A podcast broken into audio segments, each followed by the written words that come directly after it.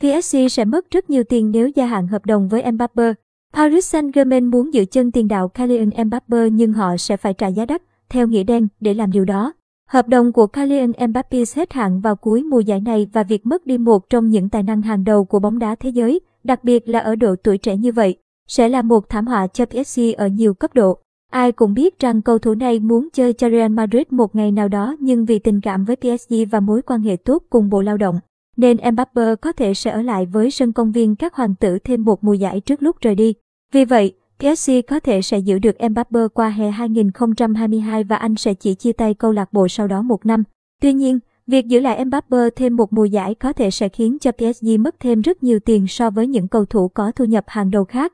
Điều này là đưa Mbappe bị ràng buộc hoàn toàn vào hệ thống thuế của Pháp, trong khi các cầu thủ nước ngoài đã sống dưới 8 năm hoặc 5 năm trước năm 2017 ở Pháp, không phải trả tất cả các khoản thuế của họ cho chính phủ Pháp.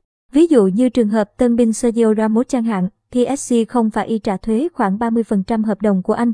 Trong khi Voipap, đội chủ sân công viên các hoàng tử sẽ phải chịu toàn bộ số tiền, có nghĩa là họ sẽ trả tiền thu ế cho Mbappe nhiều hơn so với Neymar.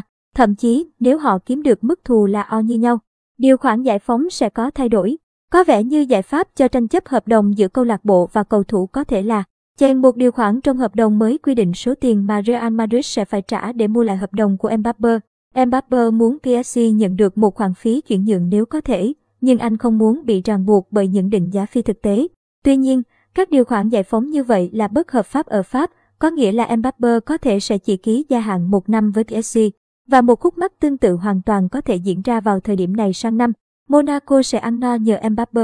Vấn đề khác cũng khiến PSG đau đầu là phía Monaco đang đòi hưởng 35 triệu euro nếu Mbappe được bán cho một câu lạc bộ khác theo một điều khoản trong hợp đồng đã ký trước đó. Khoản tiền này là cố định bất kể phí chuyển nhượng của Mbappe.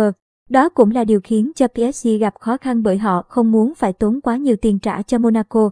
Vì thế, PSG sẽ muốn đòi thêm tiền từ Real để trang trải khoản chi phí đó. Cộng thêm số tiền khổng lồ để mua được Mbappe, Real khả năng cao sẽ không đồng ý. Trong trường hợp các bên không đạt được thỏa thuận, rất khó để Mbappe ký hợp đồng dài hạn với PSG. Vì thế việc chuyển nhượng tự do đến Bernabeu vẫn có thể xảy ra, nhưng vào mùa hè năm 2023 chứ không phải năm 2022. Real Madrid lạc quan chờ đợi. Trong khi đó, Los Blancos đang đếm ngược từng ngày cho đến ngày mùng 1 tháng 1 để có thể đàm phán với Mbappe. Mùa hè 2021, họ sẵn sàng trả 200 triệu euro để thuyết phục PSG nhãn người nhưng đối tác từ chối.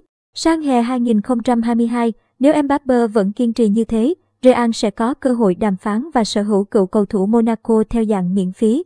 Với Real, họ tin rằng nếu vì vấn đề gì đó mà không thể có Mbappe vô mùa hè tới, thì nó sẽ xảy ra vào năm 2023. Mặc dù Perez thích đón anh ngay hè tới hơn,